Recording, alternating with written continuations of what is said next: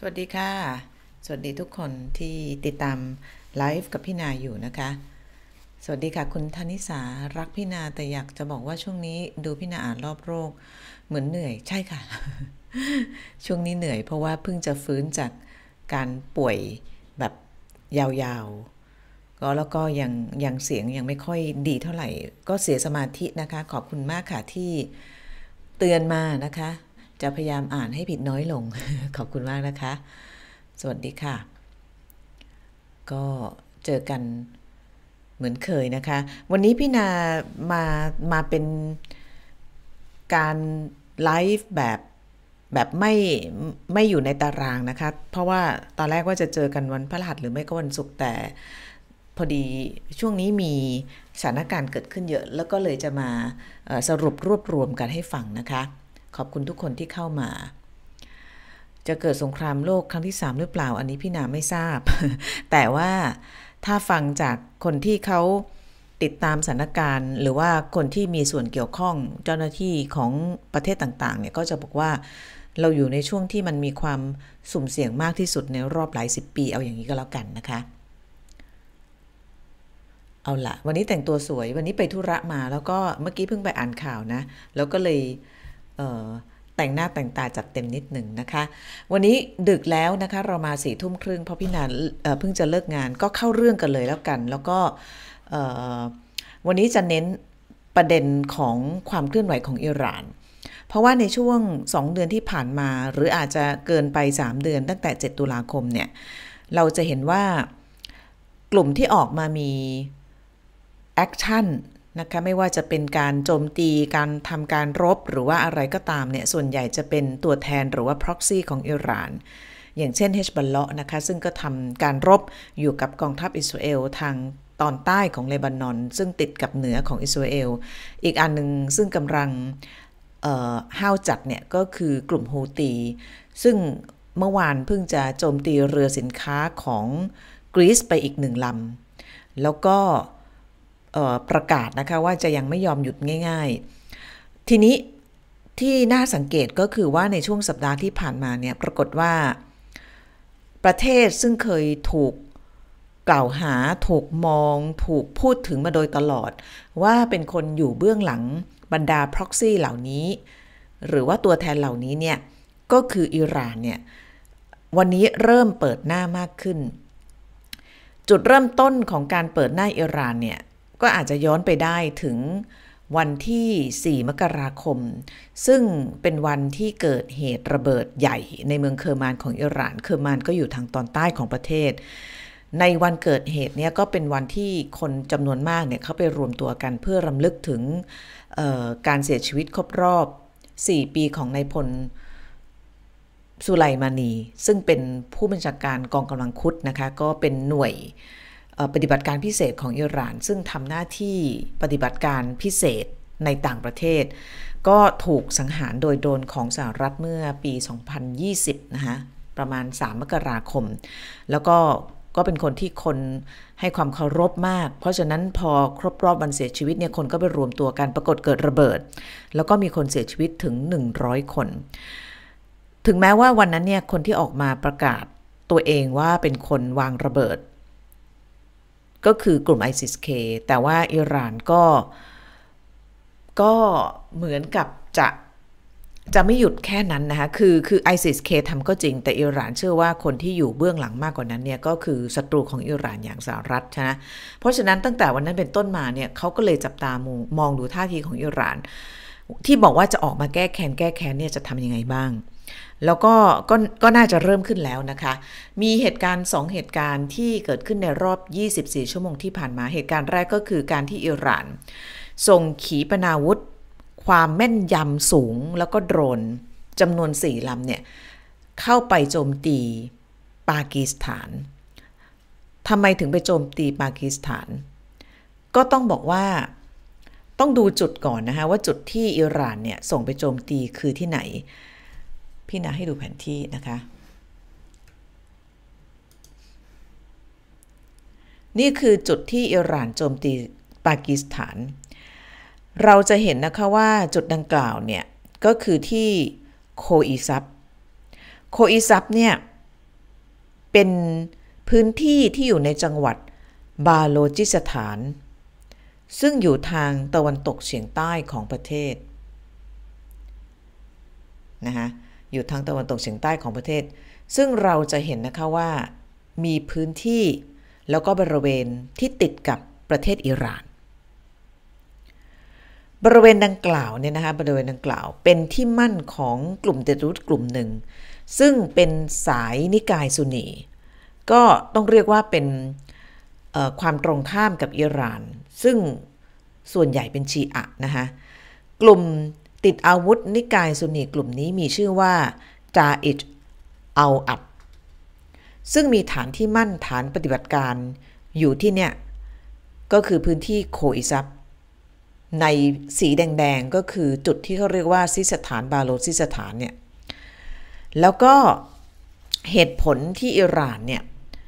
ประกาศโจมตี แล้วก็ทำลายกลุ่มติดอาวุธกลุ่มนี้ เนื่องจากกลุ่มนี้เนี่ย มีความพยายามในการแบ่งแยกดินแดน สังเกตลักษณะคือการแบ่งแยกดินแดน เนื่องจากเขารู้สึกว่าเขาเป็นซุนีนะคะเขาไม่อยากอยู่กับอิหร่าน แล้วก็ความพยายามของกลุ่มนี้จุดสูงสุดก็คือเพื่อที่จะตั้งรัฐใหม่ที่ชื่อว่ารัฐบาโลซิสถาน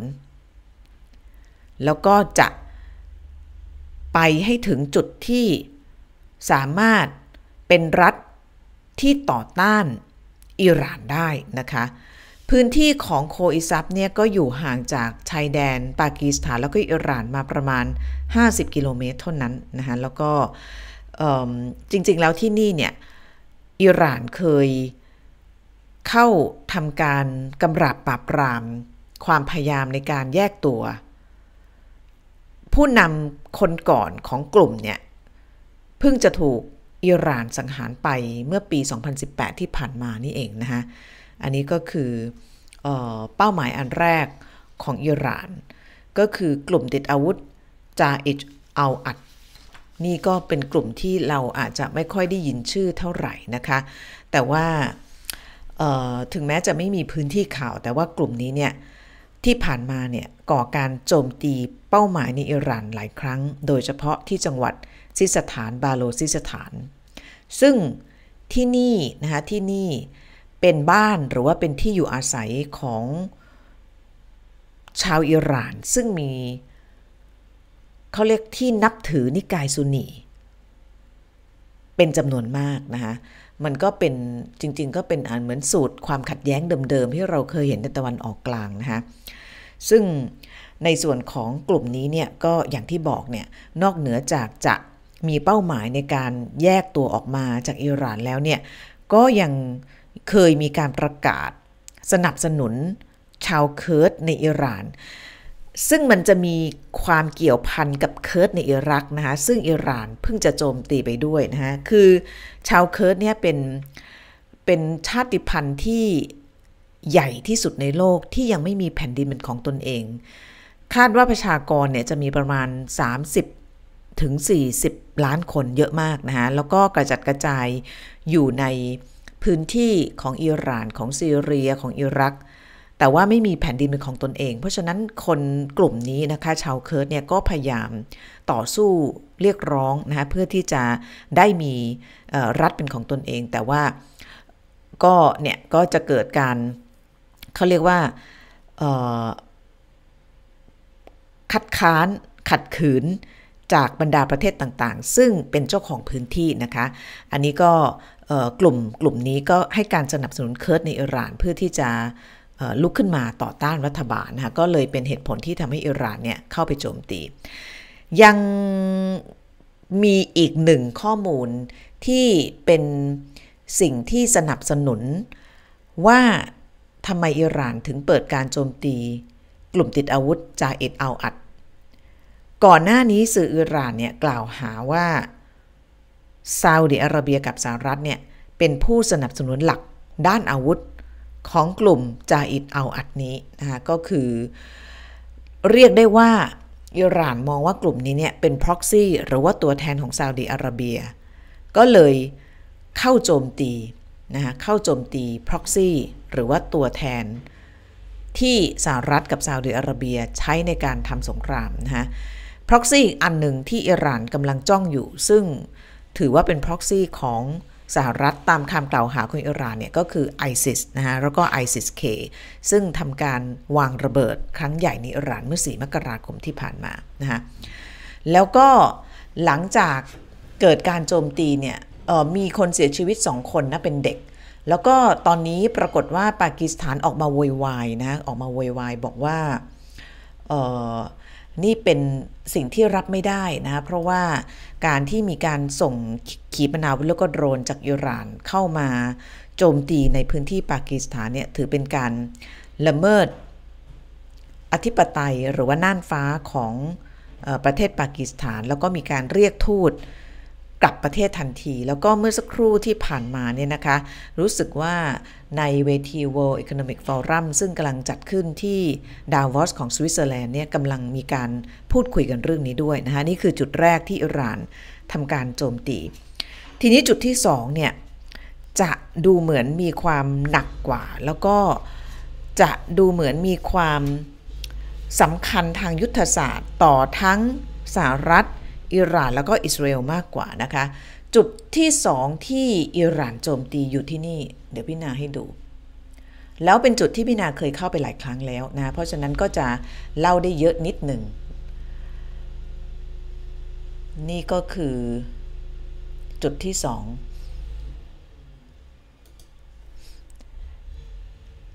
สีม่วงม่วงนะคะสีม่วงม่วงจุดนี้อยู่ทางตอนเหนือของอิรัก เรียกว่าเขตปกครองตนเองเคอร์ดิสถานแห่งอิรัก หรือว่า KRG อันนี้ก็จะมาเรื่องเคิร์ดนะคะเรื่องเคิร์ดเราจะเห็นนะเมื่อสักครู่ที่พี่นาบอกไปเนี่ยชนชาติเคิร์ดเนี่ยหลังจากที่เขาแบ่งเขตแบ่งดินแดนกันหลังสิ้นสุดสงครามโลกเนี่ยปรากฏว่า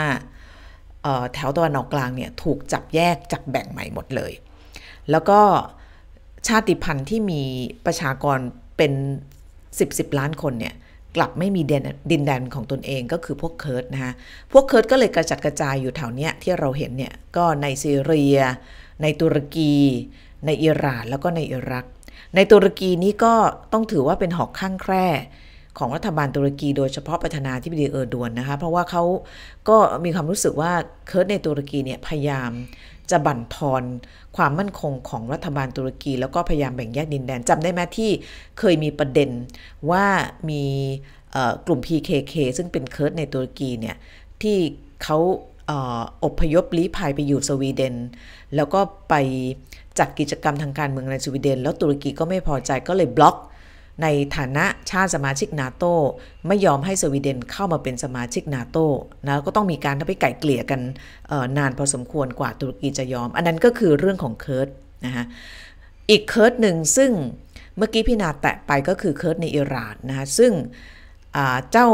กองกำลังติดอาวุธจาอิชอัลอัดล์เนี่ยก็ให้การสนับสนุนเคิร์ดในอิหร่าน ซึ่งก็ทำรัฐบาลอิหร่านไม่พอใจก็เลยมาโจมตีไอ้ไอ้กลุ่มนี้ที่เล่าให้ฟังไปนะคะ ส่วนเคิร์ดในอิรักเนี่ยดูเหมือน ถ้าเปรียบเทียบกับบรรดาเคิร์ดที่อื่นเนี่ยดูเหมือนว่าจะมีที่มีทางมากกว่าชาวบ้านเขานะคะเคิร์ดในอิรักเนี่ย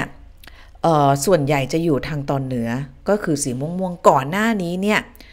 ก็จะมีลักษณะของการเป็นคนที่ไม่มีที่มีทางเหมือนกับเคิร์ดในซีเรียในตุรกีหรืออิหร่านเหมือนกัน แต่ว่ามันมีเหตุการณ์ที่เกิดการเปลี่ยนแปลงก็คือออ ตอนที่สหรัฐเนี่ยบุกอิรัก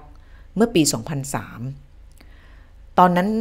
สมัยนั้นก็คือออประธานาธิบดีจอร์จดับเบิลยูบุชเนาะหลังจากที่โจมตี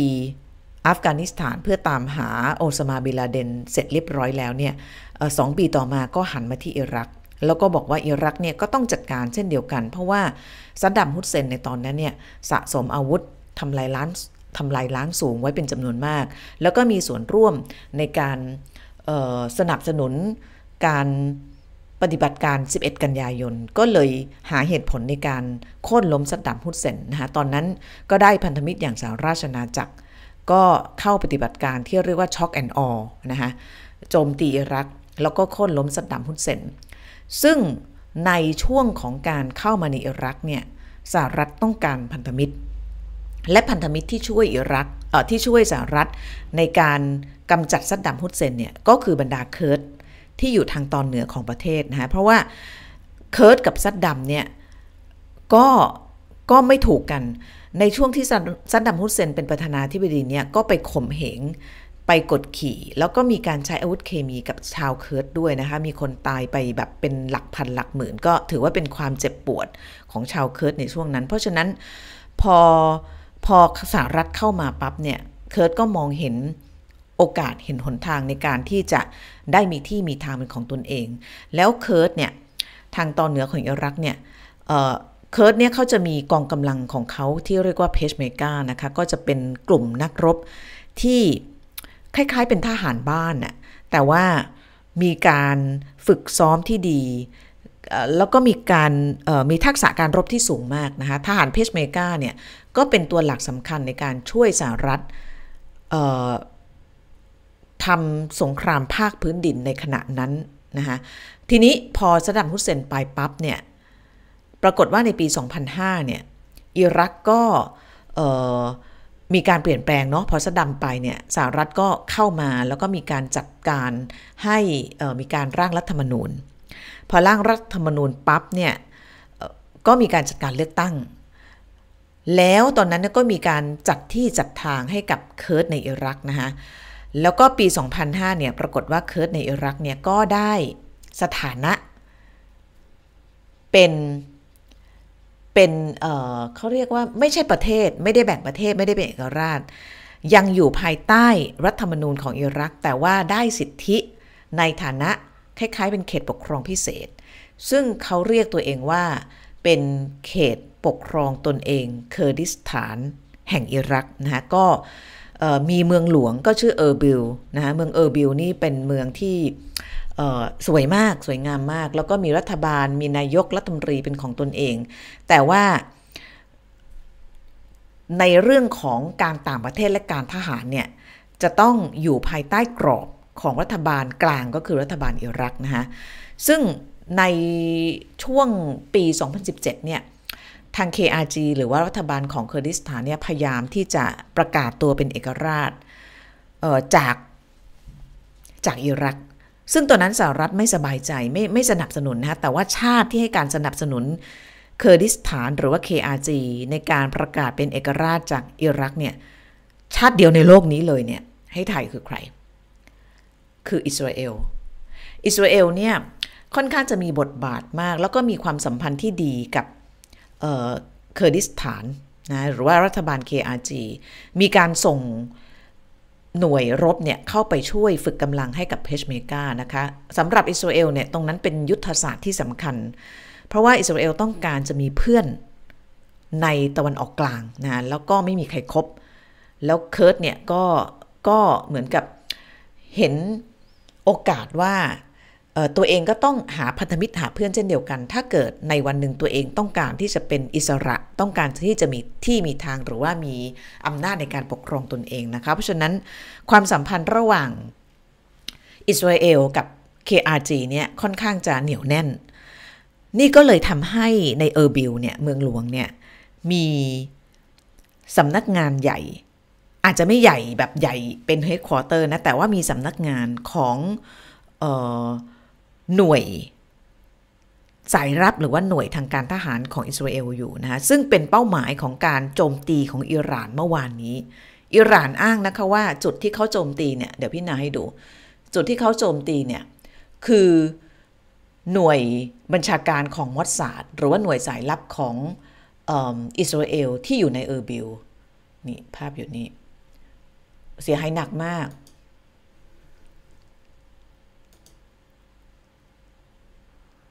เนี่ย คืออาคารพัง แล้วอาคารเนี่ยนะพี่นาเคยผ่านไปอยู่ไม่ไกลจากสถานกงศูนย์สหรัฐ แล้วสหรัฐเนี่ยก็มีเขาเรียกผลประโยชน์ ทางการทหารแล้วก็ทางการทูตในเออร์บิลค่อนข้างเยอะ เพราะว่าในช่วงหลังจากที่สหรัฐโค่นล้มซัดดัมฮุสเซนได้สำเร็จเนี่ยตอนนั้นเนี่ยตอนที่สหรัฐเข้ามาบุกอิรักเนี่ยก็ใช้การโจมตีทางอากาศเนาะแต่ว่าภาคพื้นดินก็ต้องเข้ามา ทีนี้เขาจะตั้งฐานที่ไหน จุดหนึ่งที่เลือกตั้งฐานก็คือทางตอนเหนือของอิรักก็คือแผ่นดินหรือว่าพื้นที่ที่เป็นของคนเคิร์ดเนี่ยเนื่องจากเป็นพันธมิตรที่ดีกับเคิร์ดที่เออร์บิลเนี่ยก็จะมีฐานทัพของสหรัฐไม่ใหญ่มากนะไม่ใหญ่มาก ที่พี่นาเห็นไม่ใหญ่มาก แต่ว่าก็มีผลประโยชน์ทางด้านการทูตอย่างกับสถานกงสุลอยู่ที่นั่นด้วย ปรากฏว่าไอ้จุดที่โดนระเบิดที่อิหร่านโจมตีเนี่ยแล้วใช้ขีปนาวุธแบบ แม่นยำคือเป็น ballistic missile เนี่ยเข้าไปโจมตี อยู่ไม่ไกลจากสถานกงสุลสหรัฐนะแต่อิหร่านบอกว่าเป้าหมายคือสำนักงานของมอสซาดที่เราเห็นนะคะทีนี้แล้วมันจะเกิดอะไรขึ้นนะแต่ว่าก่อนก่อนจะไปไปเกิดอะไรขึ้นเนี่ยพี่นาให้ดูนิดนึง เพราะว่าหลายคนเนี่ยอาจจะนึกไม่ออกว่าเฮ้ยแบบหน้าตามันเป็นยังไงเนาะเมืองเออร์บิลแล้วแบบคนเคิร์ดเนี่ยเขาอยู่เขากินเขาเขายังเขาแบบว่า เขาเหมือนเราหรือเปล่าเนาะเขาแบบเขาแบบเขามีวิถีชีวิตอะไรยังไงเขาอยู่เขากินยังไง คือพี่นาก็นึกไม่ออกจนกระทั่งตัวเองได้ไปเองนะคะก็เลยไปไปไปรื้อภาพเก่าๆที่เคยไปมาให้ดูเดี๋ยวนะเออเนี่ยตอนนั้นก็ไปก็เนี่ยก็เหมือนบ้านเมืองทั่วไป บ้านเมืองก็สวยงามนะบ้านเมืองสวยงามไม่ใหญ่มากนัก นี่ก็เป็นสภาพของเมืองเออร์บิลนะพี่นาก็ไปไปเดินเล่นกับหนุ่มๆแถวนั้นนะ เออ ตอนนั้นฉันก็สวยดีเนาะ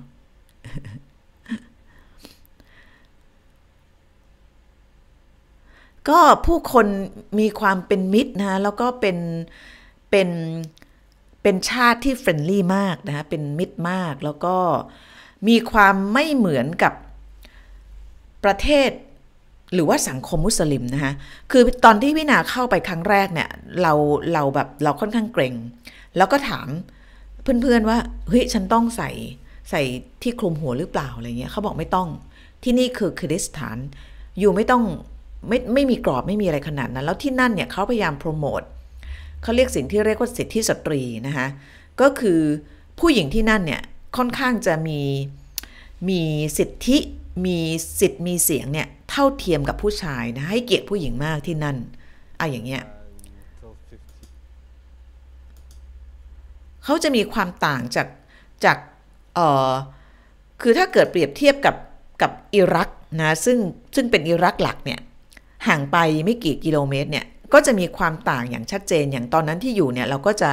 เดินทางจากเออร์บิลเข้าไปในอิรักนะอย่างไปโมซุลไปอะไรเงี้ยบรรยากาศมันก็จะแตกต่างกันเลยเคอร์ดิสถานเนี่ยจะมีการการเปิดรับแล้วก็มีความ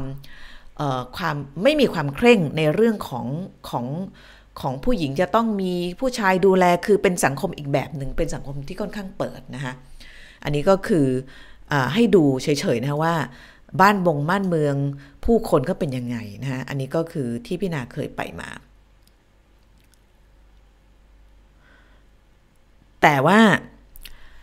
พอตกเป็นเป้าการโจมตีของอิหร่านแล้วเนี่ยปรากฏว่าคนที่เคอร์ดิสถานเนี่ยเขาก็เขาก็เริ่ม เริ่มไม่สบายใจ ต้องเล่าให้ฟังก่อนว่าเคอร์ดิสถานเนี่ยก็อยู่ในสภาวะที่ไม่ค่อยจะดีนักนะคะเพราะว่าในช่วงที่เราเจอกับการระบาดของโควิดเนี่ยเคอร์ดิสถานก็ถูกกระทบหนัก แล้วก็อีกอันหนึ่งซึ่งกำลังเป็นปัญหาสำคัญนะคะอออย่างที่เมื่อกี้ที่บอกไปเนี่ยจุดนี้เนี่ยมันเป็นเขาเรียกว่าจุดยุทธศาสตร์ที่สำคัญของทั้งสหรัฐ ซึ่งถ้าเกิดสหรัฐจะยังอยากมีที่มีทางในตะวันออกกลาง เคอร์ดิสถานก็ยังจะเป็นจุดที่สำคัญนะคะเพราะว่าเป็นพันธมิตรที่ที่อยู่กับสหรัฐมาโดยตลอดนะคะนับตั้งแต่โค่นล้มซัดดัมฮุสเซนจนกระทั่งเป็นพันธมิตรแล้วก็ช่วยสหรัฐตอนปราบไอซิสในโมซูลนะคะปัญหาก็คือว่าในช่วงหลายปีที่ผ่านมาปรากฏว่าเคอร์ดิสถานหรือว่า KRG เนี่ยถูกทิ้ง เพราะอะไรรู้ไหมเพราะว่าอิรักมี มีรัฐบาลที่เป็นชีอะ แล้วก็ไม่ค่อยจะไว้ใจเคอร์ดิสถาน โดยเฉพาะหลังจากเคอร์ดิสถานเนี่ยพยายามจะจัดสิ่งที่เรียกว่า referendum หรือว่าการจัดการลงประชามติ เพื่อจะแยกตัวออกเป็นประเทศเมื่อปี 2017 ถึงแม้ตอนนั้นสหรัฐจะไม่เห็นด้วยนะแต่ว่าทางเคอร์ดิสถานก็เดินหน้าทำประชามติต่อไป ก็สร้างความคลางแคลงใจให้กับรัฐบาลกลางของอิรักว่า เออจะแยกตัวเหรออะไรเงี้ยนะฮะประกอบกับในเคอร์ดิสถานเองเนี่ยก็มีความแตกแยกกันอยู่ คือถึงแม้ในช่วงที่ช่วยสหรัฐโค่นซัดดัมฮุสเซน แล้วก็ช่วยสหรัฐในการปราบไอซิสเนี่ยเคอร์ดิสถานจะมีความเป็นอันหนึ่งอันเดียวกัน แต่ว่าหลังจากนั้นเนี่ยปรากฏว่ามีการแข่งขันของพรรคการเมืองหลักๆสองพรรคของเคอร์ดิสถานพรรคแรกก็คือพรรค KDP ซึ่ง ตอนนี้เป็นรัฐบาลอยู่ก็คือบาร์ซานีนะคะ อีกพรรคหนึ่งก็คือ PUK การแข่งขันกันของพรรคสองพรรคนี้เนี่ย ก็ทำให้มันบั่นทอนความแข็งแกร่งแล้วก็ความเป็นอันอันเดียวกันของคนเคิร์ดในเคอร์ดิสถานอยู่พอสมควรนะคะประจวบกับการที่วันที่สหรัฐเนี่ยกำลังมีภาระของสงครามในยูเครนเนี่ยอิหร่านก็เริ่มขยับตัวเข้ามานะฮะขยับตัวเข้ามา แล้วก็ค่อนข้างมีบทบาทกับ กลุ่มการเมืองบางกลุ่มในเคอร์ดิสถาน อันนี้ก็เลยทำให้ช่วงนี้เคอร์ดิสถานหรือว่า KRG เนี่ยอยู่ในสภาพที่อาจจะไม่ค่อยไม่ค่อยมั่นคงเท่าไหร่นะ แล้วพอเจอกับการโจมตีของอิหร่านที่เข้ามาในในเมืองหลวงอะในเออร์บิลกลางกลางกรุงแบบนี้เนี่ย คนก็เริ่มเริ่มหวาดกลัวนะคะ อันนี้ก็คืออภาพที่ คนเคิร์ดในเออร์บิลเนี่ยออกมาประท้วงกัน หลังจากที่อิหร่านยิงจรวดเข้ามานะคะแล้วเราจะเห็นธงนะธงที่เราเห็นเนี่ยคือธงของของเคิร์ดไม่ใช่ธงของอิรัก คือเขาจะมีธงของตัวเอง มีรัฐบาลมีคอรมอเป็นของตนเองนะคะแต่ว่าไม่สามารถดำเนินนโยบายต่างประเทศจริง ๆ เคอร์ดิสถานก็ก็มีเขาเรียกก็เอ็กซ์ไซส์หรือว่าสามารถทำได้ในระดับ หนึ่งนะคะเพราะว่าก็ไปสถานปนาความสัมพันธ์กับอิสราเอลอยู่นะแล้วก็อาจจะไม่เป็นทางการมาก แต่ว่าเขาก็เหมือนกับมี autonomy หรือว่ามีมีอำนาจในการจัดการอนาคตของตัวเองพอสมควร อันนี้ก็คือภาพของเด็กที่เสียชีวิตจากการถูกโจมตีนะอันนี้ก็เป็นเป็นการออกมาประท้วงของคนเคิร์ดที่อยู่ในเออร์บิลที่ที่เริ่มแบบเริ่มรู้สึกว่า เฮ้ย อนาคตฉันจะเป็นยังไงต่อไปนะคะเพราะว่าที่ผ่านมาเนี่ยอย่างที่บอกเนี่ยมันก็เเขาก็ผ่านอะไรมาเยอะเนาะตั้งแต่สมัยซัดดัมฮุสเซน แล้วก็คิดว่าจะดีขึ้นหลังจากที่ได้ปกครองตนเอง แต่ว่าก็ไม่เป็นแบบนั้นนะแล้วก็แถมเกร็ดอีกนิดหนึ่งที่เคอร์ดิสถานซึ่งอยู่ทางตอนเหนือของอิรักเนี่ยอีกอันหนึ่งที่มีความเกี่ยวพันกับอิหร่าน ในช่วงสองปีที่ผ่านมาแล้วกลายเป็นเป้าโจมตีของอิหร่านเนี่ยต้องกลับไปดูแผนที่อีกนิดนึง คืออะไรรู้ไหมถ้าจำได้ว่าเมื่อพี่นาจำปีไม่ได้สองปีที่แล้วเนาะก่อนสงครามช่วงสงครามยูเครนเออ ปีกว่าๆที่ผ่านมาอิหร่านเกิดการประท้วงใหญ่จำได้ไหมว่ามีเด็กผู้หญิงคนหนึ่งที่ชื่ออาร์มานีถูกตำรวจเศีลธรรมของอิหร่านเนี่ยทำร้ายจนเสียชีวิต คืออาร์มานีเนี่ยถูกจับ เพราะว่าสวมฮิญาบไม่เรียบร้อย แล้วก็ถูกตำรวจศีลธรรมเนี่ยควบคุมตัวไป แล้วเธอก็เสียชีวิต ในระหว่างที่ถูกอยู่ในความดูแลของตำรวจศีลธรรม แล้วก็ทำให้เกิดการประท้วงใหญ่มากในอิหร่าน อามินีเนี่ยมีเชื้อสายเคิร์ดนะคะแล้วช่วงนั้นเนี่ยคนเคิร์ดในอิหร่านเนี่ยออกมาประท้วงรัฐบาลอิหร่านเยอะมากนะ เพราะว่าเคิร์ดในอิหร่านเองเนี่ยก็มีเป้าประสงค์ หรือว่ามี ความฝันเช่นเดียวกันกับเคิร์ดในที่อื่น ๆ ว่าสักวันหนึ่งเนี่ยฉันจะต้องหลุดจากการถูกกดขี่ มีที่มีทางเป็นของตนเองนะ เพราะฉะนั้นเคิร์ดในอิหร่านตอนนั้นก็ก็ลุกขึ้นมา แล้วก็ถูกปราบปรามหนักมากทีนี้จะมีคนหนุ่มสาวที่เป็นเคิร์ดอิหร่านจำนวนหนึ่งเนี่ยเขาจะหนีเข้ามานะ ข้ามชายแดนเห็นไหมมันมันมันติดกันจาก อิหร่านเนี่ยทางด้านเนี่ยแล้วเข้ามาอยู่ใน KRG หรือว่าเขตปกครองตนเองเคอร์ดิสถาน แล้วก็มารับการฝึกการรบจากกองกำลังเพชเมกาของ KRG แล้วก็หวังว่าสักวันหนึ่งเนี่ยจะกลับไปในอิหร่าน เพื่อไปเรียกร้องสิทธิของตนเอง ซึ่งรัฐบาลอิหร่านไม่พอใจมากนะไม่พอใจมาก แล้วก็มีการยื่นคำขาด เมื่อปีที่ผ่านมาช่วง สักกันยายนนะพี่นาจำไม่ผิดกันยายนที่ผ่านมาเนี่ยรัฐบาลอิหร่านเพิ่งจะยื่นคำขาด ให้รัฐบาลกลางอิรัก กับรัฐบาลของ KRG เนี่ยต้อง disarm นะคะต้องปลดอาวุธบรรดาคนหนุ่มสาวเคิร์ดอิหร่านที่หนีเข้ามาแล้วมาฝึกอาวุธ ไม่อย่างนั้นเนี่ยจะโดน ซึ่งตอนนั้นเนี่ยรัฐบาลกลางอิรักกับ KRG เนี่ยก็ต้องพยายามลดความโกรธของอิหร่าน ด้วยการขับให้ บรรดาหนุ่มสาวชาวเคิร์ดอิหร่านเนี่ยไปอยู่ตามขอบชายแดนเนี่ยแล้วก็พี่นาเพิ่งดูสารคดีของ DW เนี่ยพวกหนุ่มสาวชาวเคิร์ดในอิหร่านเนี่ยต้องไปหลบตามตามเทือกเขาตามซอกตามแถวๆเนี่ยนะแล้วก็ยังคงกบดาน แล้วก็ฝึกอาวุธกันอยู่นะคะ คือโดยเฉพาะในช่วงปี 2 ปีที่ผ่านมา เนื่องจากคนกลุ่มนี้ก็ก็ถูกปราบปรามนะคะหลังจากเกิดการลุกฮือครั้งใหญ่ในอิหร่าน อันนี้ก็อาจจะเป็นอีกเหตุผลหนึ่งที่ทำให้เออร์บิลหรือว่าเขตปกครองตนเองเคอร์ดิสถานแห่งอิรักเนี่ยกำลังกลายเป็นเป้าที่สำคัญของอิหร่าน แล้วก็กลายมาเป็นเป้าหมายของการโจมตี แต่ว่าไอ้อันที่ถูกโจมตีครั้งแรกเนี่ยคือที่ทำการของมอสซาด อย่างที่พี่นาให้ดูภาพไปนะคะแต่ซึ่งซึ่งตอนนี้ไม่มีใครรู้ว่าต่อจากนี้เนี่ยจะมีอะไรอีกบ้างที่จะเกิดขึ้นในเออร์บิลนะคะแล้วในเออร์บิลเนี่ยก็ยังมีฐานทหารของสหรัฐอยู่ ซึ่งที่ผ่านมาจำได้ไหมในช่วง 2-3 เดือนของการเกิดสงครามในฉนวนกาซาปรากฏว่าฐานทัพสหรัฐทั้งในซีเรีย แล้วก็ในอิรัก โดนโจมตีบ่อยมากนะคะแล้วเวลาเราพูดฐานทัพสหรัฐในอิรักเนี่ยมันคือฐานทูตเอ้ไม่ใช่ ฐานทัพ ขออภัย ในช่วง 3 เดือนที่ผ่านมาเนี่ยฐานทัพของสหรัฐในซีเรียในอิรักเนี่ยโดนโจมตีบ่อยมาก จากพวกกลุ่มติดอาวุธที่มีแนวทางเดียวกับฮามาส ซึ่งฝังตัวอยู่ในซีเรียในอิรัก แล้วในอิรักเนี่ยฐานทัพของสหรัฐที่ถูกโจมตีฐานหนึ่งเนี่ยก็คือฐานในเออร์บิลนะคะ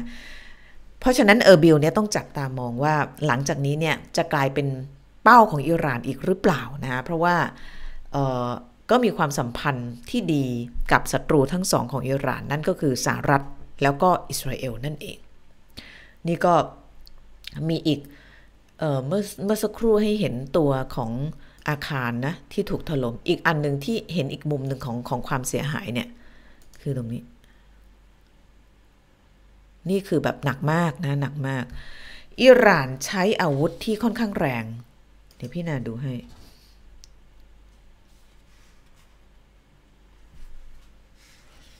อิหร่านนี่เขาออกถแถลงการเลยนะ แล้วเมื่อสักครู่เนี่ยเพิ่งจะมีข่าวออกทางโทรทัศน์แห่งชาติของอิหร่านที่บอกว่าเอ่อ IRGC เนี่ย โจมตีศูนย์บัญชาการลับของอิสราเอลจริงนะฮะแล้วก็เนี่ยคือที่ทำการของหน่วยมอสซาดเดี๋ยวนะ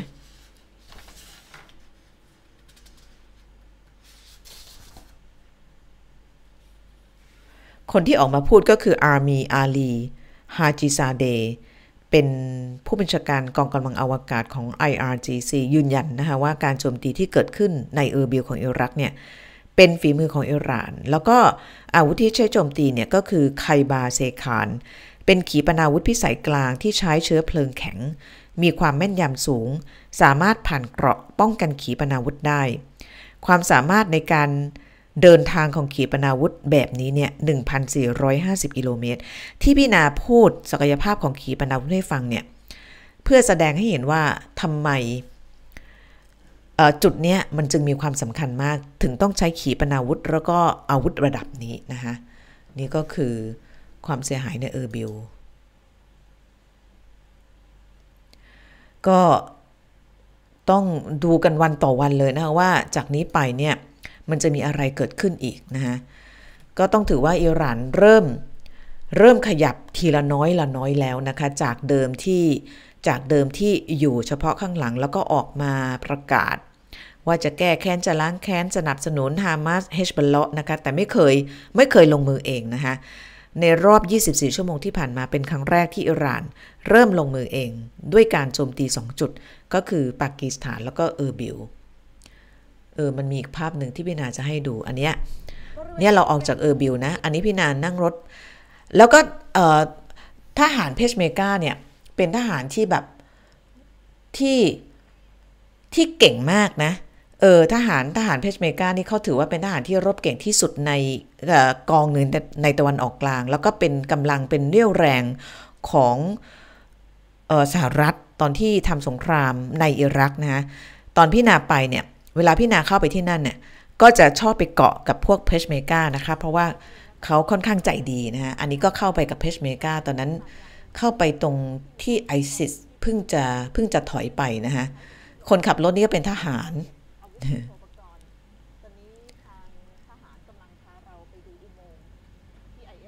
เออ ก็นึกถึงเวลาเราไปอะไรแบบนู้นเนาะ นี่ตอนเพชเมอร์กาพาพี่นาไปดู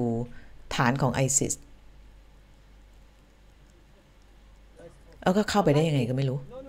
ดูดิและนี่ก็คือสภาพของอุโมงค์นะคะเดินเข้ามาความยาวที่พี่นาอยู่ตรงเนี้ยคือโมซูลนะฮะโมซูลก็ไม่ไกลมากนักจากเออร์บิล ขับรถไปสัก ชั่วโมงกว่าๆแล้วตอนนั้นเนี่ยตอนที่สหรัฐไปปราบไอซิสในอิรักเนี่ยก็ใช้เออร์บิลเนี่ยเป็นฐานสำคัญในการ dispatch พวกกองกำลังพวกอะไรอาวุธยุโทโธปกรณ์ แล้วก็รวมถึงไปตั้งฐานฝึกการรบให้กับทหารเพชเมอร์กาด้วยพี่นาตอนสาวๆ สวยและน่ารักมาก ไม่สาวนะนี่เมื่อกี่ปีที่ผ่านมานี่เองตัวนี้ก็ยัง อะไร เนี่ยเออ ตอนเข้าไป นี่ก็คือทหารเพชเมอร์กาเละตุ้มเป๊ะเออเป็นเขาเรียกว่าบังเนี่ยนะอุโมงค์ของไอซิสเนี่ยก็เหมือนอุโมงค์พวกฮามาสเนี่ยชอบขุดกันอยู่เงี้ยเนาะอันนี้ก็คือเรื่องของออบทบาทของอิหร่าน และการขยับตัวของอิหร่านนะคะปิดท้ายด้วยทะเลแดงนิดหนึ่งนะคะทะเลแดงนี่ก็ วันนี้ปรากฏว่าทางฮูตีออกมาประกาศนะคะว่ายังไงฉันก็จะไม่หยุด ถึงแม้ว่าจะโดนสหรัฐกับสหราชอาจักรทิ้งขีปนาวุธใส่ออย่างหนักเมื่อคืนวันพระรหัสสัปดี แล้วก็ต่อเนื่องวันศุกร์ก็โดน แต่โดนไม่หนักเท่าพระรหัสนะคะการโจมตีล่าสุดของโฮตีเนี่ยโจมตีไปที่เรือเดินสินค้าของกรีซซึ่งกำลัง เดินทางจากอ่าวเอเดนนะคะกำลังจะเข้าช่องแคบบับเอามาเดบแล้วก็จะไปท่าเรือของอิสราเอล ปรากฏว่าเรือลำนี้เนี่ยถูกฮูตีโจมตี เรือดังกล่าวคือโซกราเฟียนะคะ แล้วก็ทาง U.S. Central Command ซึ่ง ตอนนี้เราก็ติดตามข่าวจากเขาเนี่ยนะคะเขาก็รายงานว่าไม่มีความเสียหายมากนักจากการโจมตี แล้วก็เรือนี้สามารถเดินทางไปสู่ที่หมายได้อย่างปลอดภัย แล้วก็ในวันเดียวกันปรากฏว่า U.S. Central Command เนี่ยก็มีการเผยแพร่ภาพของการยึดอาวุธ ยุทโธปกรณ์จำนวนมาก ในเรือประมงลำหนึ่ง ซึ่งแล่นอยู่แถวแถวอ่าวเอเดนกำลังจะเข้าช่องแคบบับอัลมาเดบนะคะแล้วก็อาวุธยุทโธปกรณ์ที่ยึดมาได้ปรากฏว่าเขาคาดว่า จะถูกส่งมาจากประเทศใดประเทศหนึ่งแถวๆนั้นเนี่ยเพื่อจะมาให้ฮูตีในเยเมนนะคะใครที่นึกไม่ออกว่าช่องแคบบับอัลมาเดบทะเลแดงอิหร่านอะไรมันอยู่ตรงไหนอะพี่นาให้ดูอีกรอบหนึ่งนี่เนี่ยในนี้ไม่มีเขียนอ่าวเอเดนนะฮะแต่ว่าอยู่อยู่ช่องตรงเนี้ยตรงก่อนถึงช่องแคบบับอัลมาเดบเนี่ยแล้ววันนี้ที่สหรัฐเขายึดเรือเออ ประมงที่มีอาวุธยุโทโธปกรณ์เต็มไปหมดได้เนี่ยก็แถวแถวช่องแคบบับเอัลมาเดบนะก็สกัดไม่ให้อาวุธไปถึงฮูตี ก็เป็นวิธีการหนึ่งที่สหรัฐและชาติพันธมิตรได้ทำเพื่อที่จะสกัด หรือว่าลดทอนไม่ให้กำไม่ให้ฮูตีเนี่ยสามารถปฏิบัติการโจมตีเรือสินค้าได้ แต่ฮูตีก็ไม่หยุดนะคะ ประกาศว่าถ้าสงครามในกาซาไม่หยุดเนี่ยฉันก็จะจะไม่หยุดเช่นเดียวกันนะคะปิดท้ายด้วยท่าทีล่าสุดนะคะของทาง สหราชอาณาจักรที่หลังจากร่วมมือกับสหรัฐในการโจมตีเยเมนเมื่อวันพฤหัสบดีที่ผ่านมาแล้วเนี่ย ทางนายกรัฐมนตรีริชีสุนักของสหราชอาณาจักรก็ไปชี้แจงกับสภา เพราะว่าวันที่สั่งให้เครื่องบินไต้ฝุ่นของสหราชอาณาจักรออกจากฐานทัพในไซปรัส ไปโจมตีเยเมน ไปกลับเนี่ย 16 ชั่วโมงเนี่ย ไม่ได้ขออนุมัติจากสภา วันนี้ก็เลยต้องไปอธิบายกับสภานะคะ โดยริชีสุนักก็ได้อธิบายบอกว่า ถ้าไม่ทำเนี่ยเออเสรีภาพในการเดินเรือของประชาคมโลกเนี่ยจะหายไปนะคะแล้วก็ตัดสินใจทำเพื่อเป็นการป้องกันตนเอง มองว่าการส่งเครื่องบินรบเข้าไปทิ้งระเบิดในเยเมนเนี่ยไม่ใช่การ คุกคามหรือการเปิดสงครามกับเยเมน แต่เป็นการป้องกันตนเองนะคะเพราะว่ากลุ่มฮูตีไม่ยอมหยุด แล้วก็ในสภาเนี่ยวิชิสุนักก็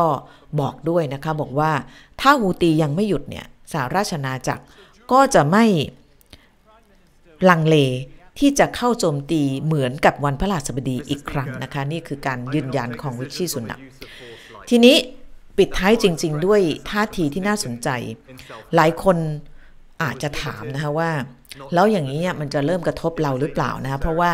ไอไอไอแถวแถวที่ฮูตีโจมตีเนี่ยทะเลแดงเนี่ยมันคือจุดผ่านของน้ำมันก๊าซธรรมชาติ เพราะว่าแถวเนี้ยก็คือประเทศที่ผลิตน้ำมันกับก๊าซธรรมชาติทั้งนั้นเลยนะ ตั้งแต่ซาอุดิอาระเบียอิหร่าน กาตาร์โอมาน แถวๆเนี้ยนะคะแล้วน้ำมันขนส่งเนี่ยมันก็ต้องผ่านแถวนี้นะคะมันป่วนอย่างนี้เนี่ยน้ำมันจะขึ้นไหม ก็น่าจะขึ้นนะคะเพราะว่าพี่นาดูสัญญาณอันหนึ่งจากคนนี้ นายกรัฐมนตรีกาตา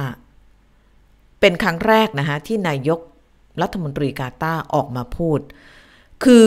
หลังจากฮูตีอาราวาสเนี่ย ชาติในอาหรับเนี่ย ค่อนข้างเงียบ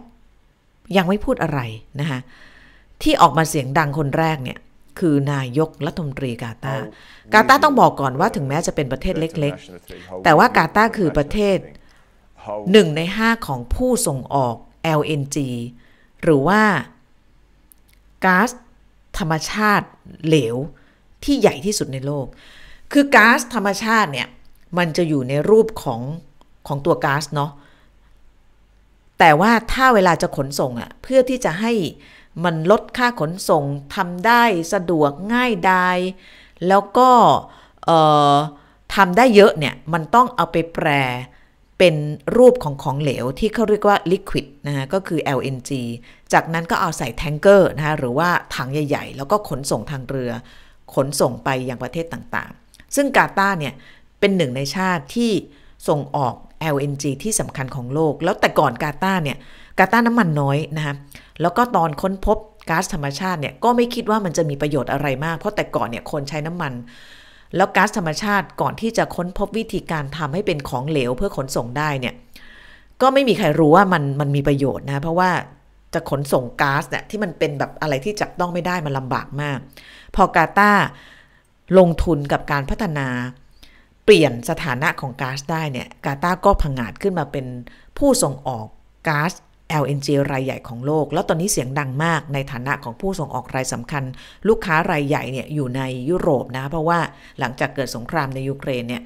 ก็เขาก็ไม่ซื้อก๊าซจากรัสเซียก็หันมาซื้อจากแถวๆนี้แทน